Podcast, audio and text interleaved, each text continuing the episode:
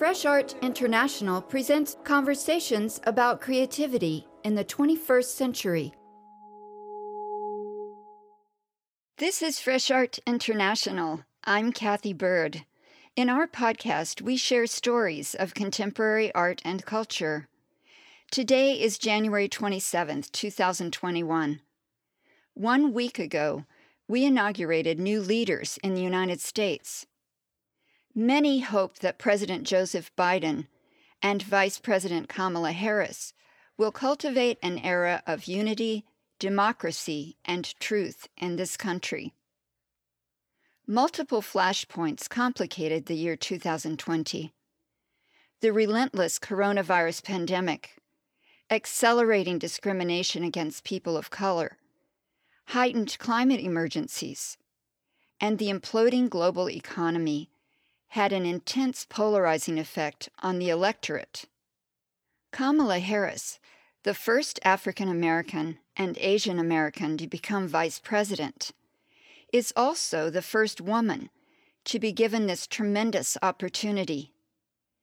As she steps into a crucial role of responsibility, Harris inspires this episode. What part can creativity play in such turbulent times. We speak to six women artists and curators, responding to the challenges of the past year with renewed resolve. Strengthening their engagement with vital issues and ideas, each one positions herself in service to social justice. Gathering the reeds. What is a circle? A line that starts and ends in the, in the point of origin. And as it repeats itself, it becomes a spiral, this moving like a tornado.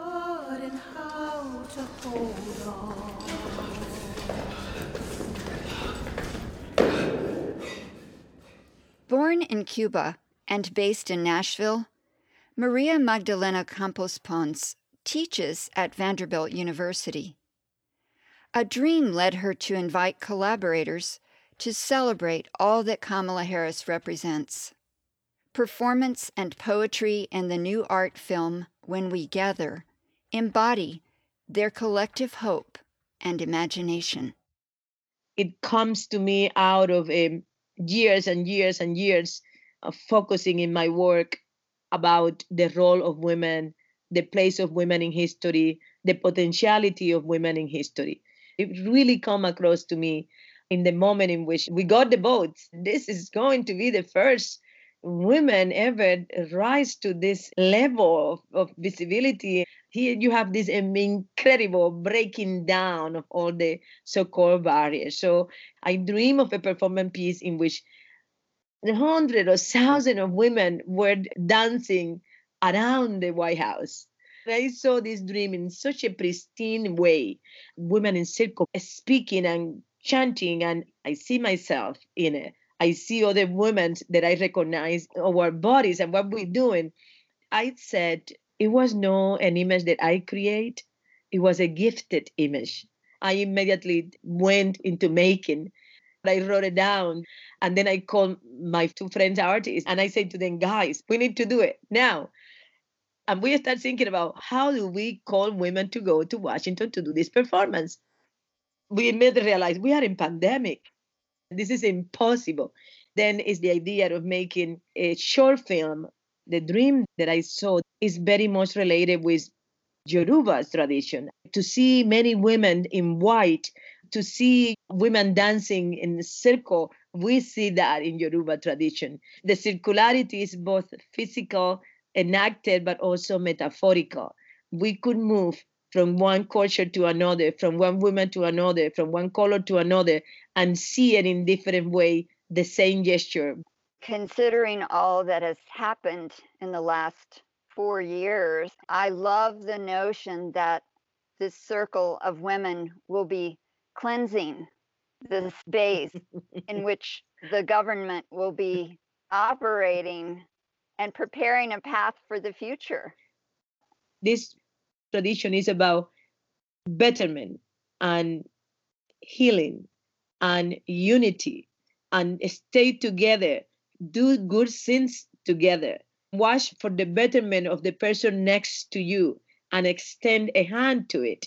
In my mind, all the women that I have seen in this continuum of service and working non-stop without complaining, always with a smile, always with a disposition that, yes, it could be done. And in some way, I think Kamala represents that. But I also want to refer to the resilience, the capacity of reinvention, the capacity of beginnings that is typical and inherited to all immigrants.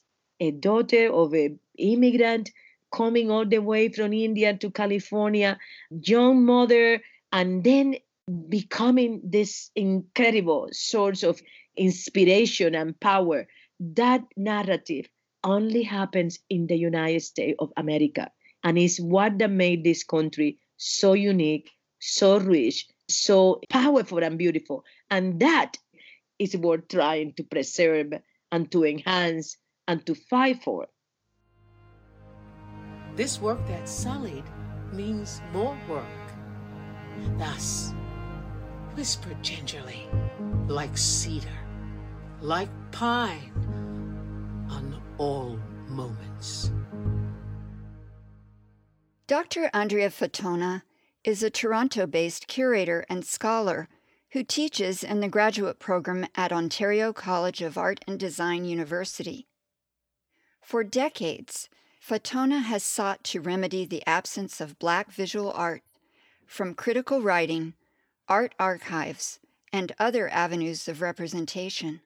In this new year, given what we've been through and what seems to be ahead of us in terms of racism, globally. My commitment is to continue the work I do, which is to insist on the presence of Black cultural production within the space of Canada and to ensure that the work that has been done in the past and continues to be done in terms of Black cultural producers and Black folks in general, insisting on their humanity, insisting on their creativity, and continue to frame the work I do within constructs that exist outside of a Euro white supremacist framework. You have a project going on that you have received recognition for and that holds a very important place in Canada.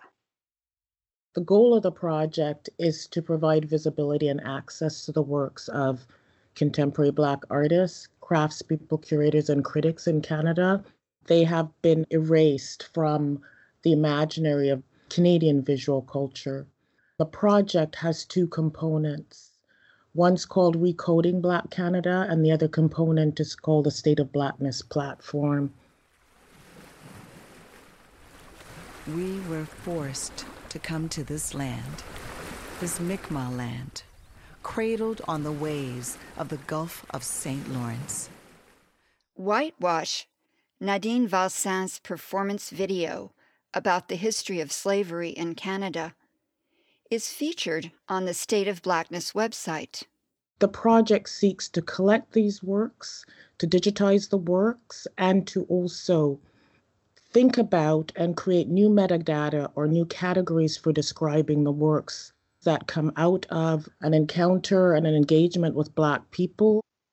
It is a huge and really ambitious project. I think there are things to be learned in different spaces and geographies of Canada in terms of how Blackness is articulated, how Blackness is produced.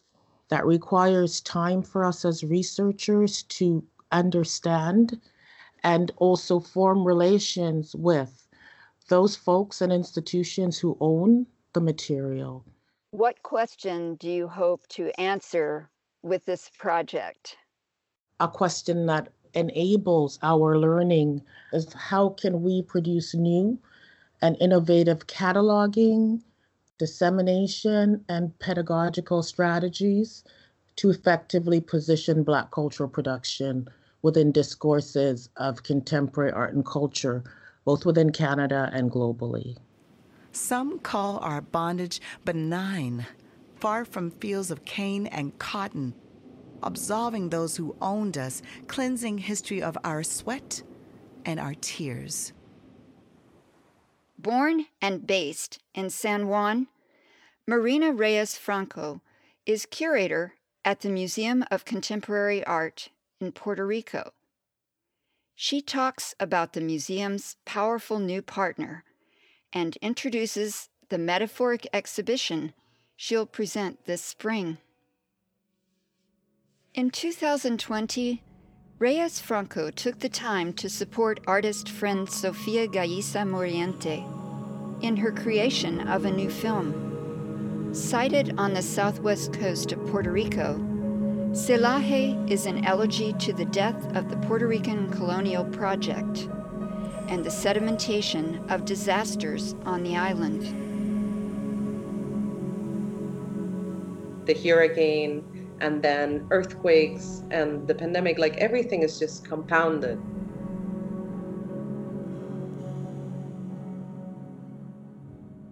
There was this whole expansion of our offsite commissions program which is really about engaging with community and having them reflected in the contents of the collection. We started doing more things online like everybody else.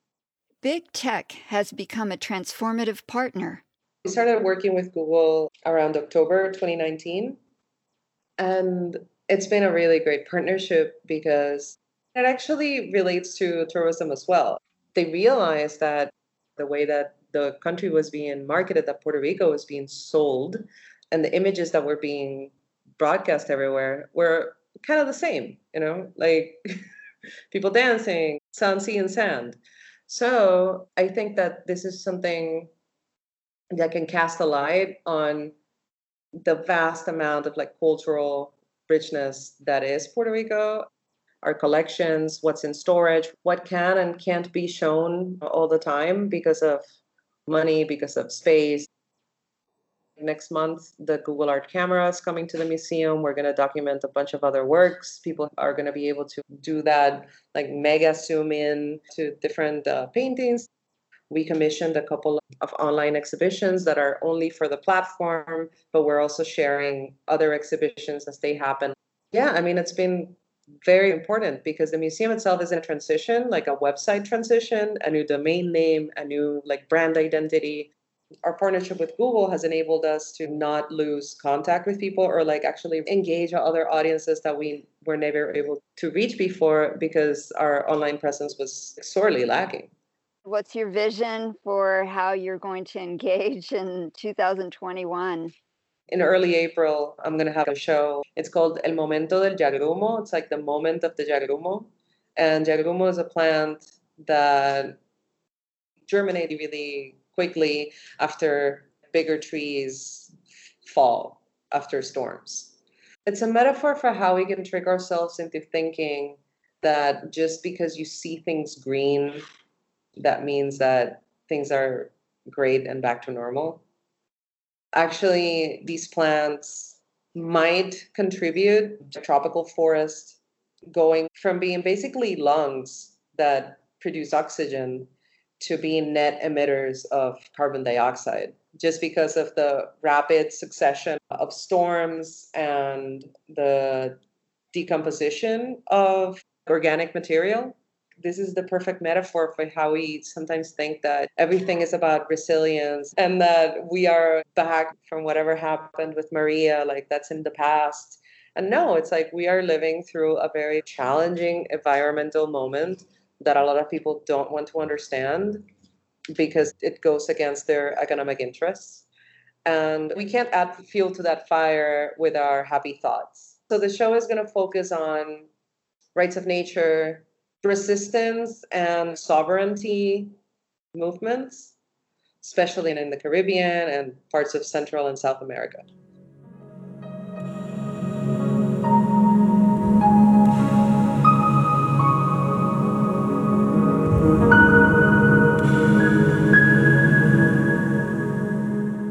Water channels, fountains, roses, and pools are elemental to the legendary Persian garden. Iranian American artist Bahar Behbahani has been investigating the garden's histories for years. In 2019, she created her first garden inspired public art project at Wave Hill in the Bronx. In 2021, the artist aims to break ground on a purposeful Persian garden in Manhattan. We get ourselves excited about the new year, not because everything gets new, because we get new tools to resist, survive, and thrive. That's what I think it is. For the last week, the things that happened here in America, okay, it's an attempted coup in the capital. As an Iranian from the generation of revolution in Iran, when I'm sitting as an Iranian American now, it really takes you back to uh, the coup in 1953 that happened in Iran. The coup was for oil industry. The prime minister of Iran, democratically elected, was the first one that wanted to nationalize oil. And Americans and British, they felt threat. And what they did, they beautifully orchestrated a military coup. So the things that's happening for the last year in terms of Black Lives Matter, economy, the virus itself, the climate change, all these environmental injustice might be sometimes surprising or new for some people, but I always think for other people in the world, they're not new things. And people in these situations, they knew how to resist, how to fight back, and how to make the horizons more expansive. You are focused on the legendary Persian garden that is actually a site of political intrigue. It's interesting that when we say Persian gardens, the first thing that comes to mind is, of course, is a beautiful, lush place. It's an oasis. You even just hear the sound of the water, the roses. And it is true, but at the same time, there is some other untold stories and histories. Whenever the Americans, the top politicians, the cultural ministers, and the programmers, whenever they wanted to establish some sort of relationship with the regime in Iran, they bring up the subject of Persian gardens. And you know that when they bring up this subject, that means they want to negotiate in a beautiful and smooth way. And that's really fascinating for me. My hope is that this is not just a beautiful garden, but the beauty is an instigator and it's an inviting point. I call it Garden of Resistance.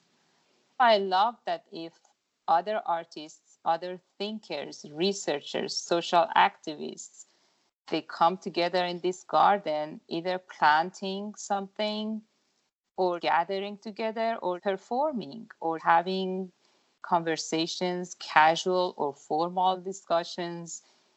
When people come in all together, it gives you some other stories about uh, the gardens, the lands, the water, uh, the extraction, and the colonialism, and is connecting it to our current climate.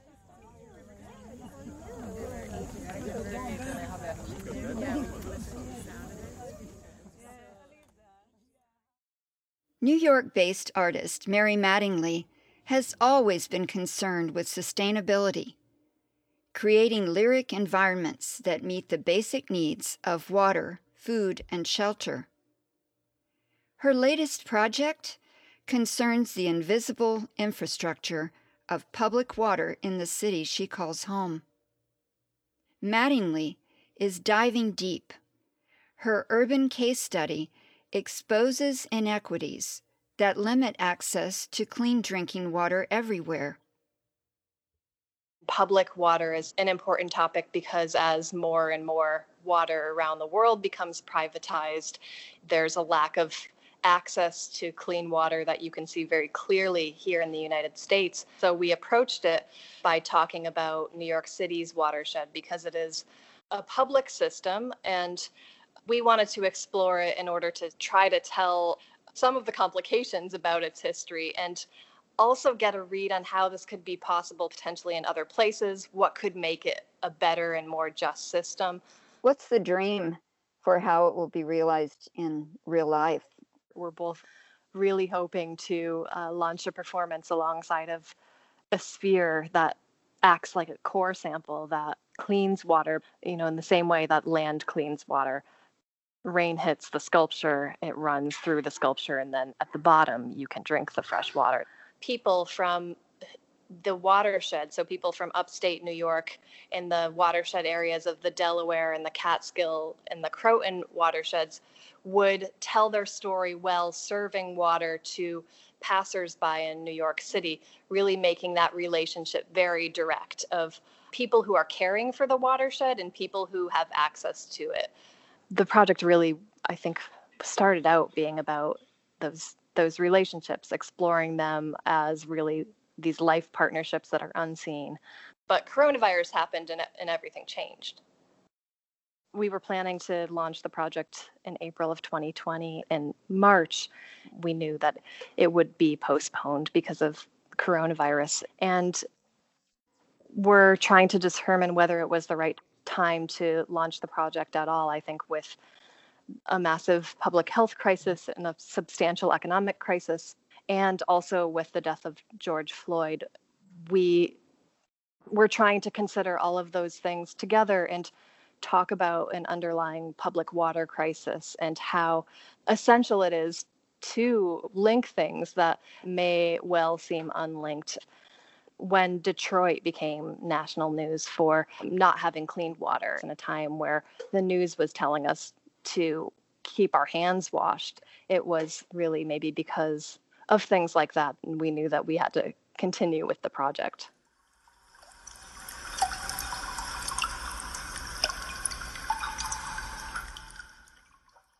Early 2020 found Los Angeles based artist Andrea Bowers joining other women to read and record the poem This Earth by Susan Griffin. As I go into her, she pierces my heart. As I penetrate further, she unveils me. When I have reached her center, I am weeping openly. I have known her all my life, yet she reveals stories to me. And these stories are revelations, and I am transformed. Studying the spiritual origins of ecofeminism was among her solitary pursuits last year. When COVID slowed her activist projects, Bowers turned to re examine how and why she makes art. I was listening to all of these podcasts about ecofeminism. I was really interested in looking at contemporary movements, but I thought, my gosh, I have to understand the history of ecofeminism. We made this video with a bunch of women, and we had all of these artists and activists reading sentences from this text, and we put it all together. Her renewal washes over me endlessly. Her wounds caress me. I mean, what I love about these ecofeminists, you know, they come from the 70s and 80s, but they're still working now. A lot of these women are in their 80s the texts seem kind of very spiritual and they are but there also can be very intense and hard hitting and politically aggressive. I've had to re-question all my preconceptions about this type of feminist spirituality. I was having an outdoor fire in my fire pit last night with two incredible women in the arts. And we were talking about what a historic moment this is. Emotionally and psychologically, it's so intense that you can't even, you know, understand it. The process of really decolonizing our institutions is important but stressful. The vile and anger of the Trump administration had affected all of us in different ways. And then the seclusion, whether you're single or you're in a couple or you're in a family, everybody has different issues. It's not easy for anybody. I've kept the studio running, which I've been very lucky to do, but it has to go much slower. And we're all spread out. Andrea Bowers experienced profound personal loss last year. My dad was really sick through this whole thing with cancer. The hospital was like, he's not going to make it. We can't heal him. He's going to die.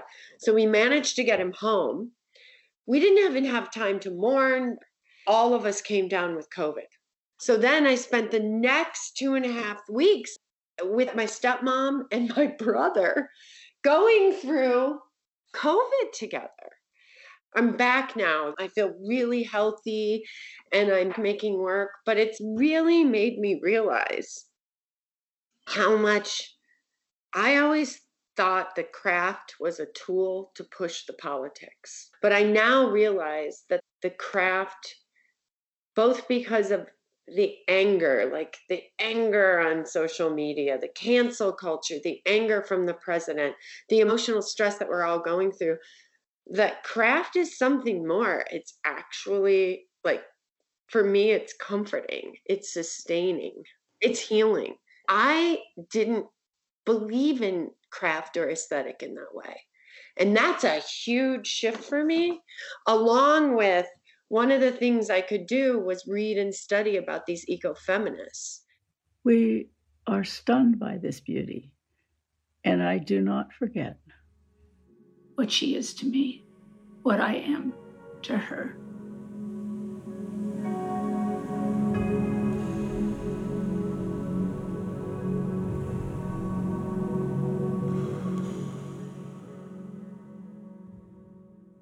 These curators and artists voice the complexities of our time, offering a glimpse into the possibility of creative growth in the face of overwhelming challenges. Future Fresh Art episodes will delve into their individual awakenings. If you like what you're hearing, please take a few minutes to rate and subscribe to our podcast anywhere you go to listen the John S. and James L. Knight Foundation, Emily Hall Tremaine Foundation, Locust Projects, and the Andy Warhol Foundation for the Visual Arts, and listeners like you make Fresh Art International possible. Visit our site to learn more and explore the podcast archive we've been building since 2011. While you're there, sign up for our latest news, and give a donation to support these stories. Stay tuned for more contemporary art talk